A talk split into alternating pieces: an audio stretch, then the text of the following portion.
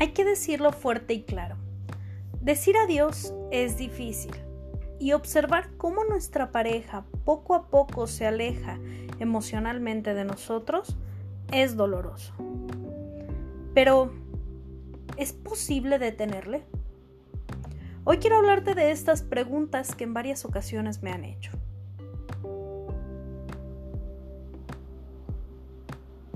Hola, ¿qué tal? Te habla tu psicóloga Eunice Ledesma desde los hermosos Altos de Jalisco. Bienvenido a mi canal.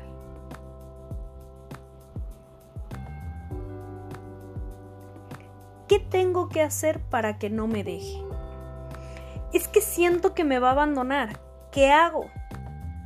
Cuando las personas me hacen preguntas o comentarios similares, hay tres puntos que me gusta resaltar.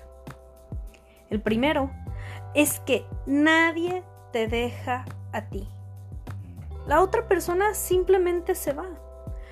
Las decisiones del otro no tienen que ver con nosotros realmente. El segundo punto es que no podemos privar a nadie de su libertad de sentir, pensar y actuar como considere mejor. Hay que respetar al otro en el sentido amplio de la palabra. Y el tercer punto, que quizás es el más importante, es realmente una pregunta. ¿A qué se debe que quieras estar con alguien que no quiere estar ahí contigo? ¿Lo has pensado?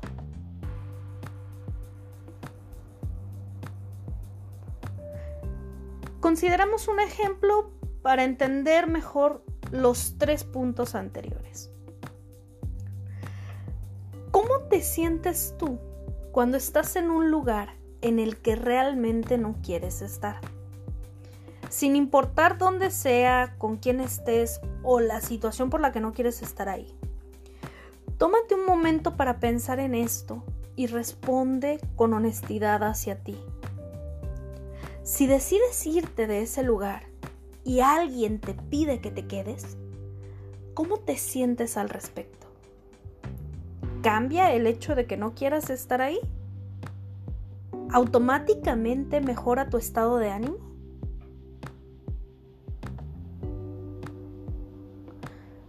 Con todo lo que ya te mencioné, ¿no crees que es importante que las demás personas respeten tus decisiones?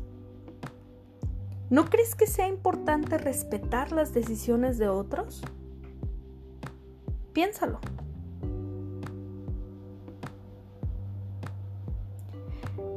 Entonces, ¿es o no es posible detener a la pareja que se quiere ir? Mira, si es evidente que el otro se quiere ir, realmente no hay mucho que se pueda hacer. Lo que yo te recomiendo es que a partir de que te das cuenta de que quieres detenerle, comiences a prestarte mucha más atención a ti, a tus sentimientos, tus pensamientos y tus acciones. En pocas palabras, a tu persona. Y eso hará que todo sea un poco más sencillo. Ojo, esto no quiere decir que no expreses tu sentir y tu deseo de sanar la relación para continuar.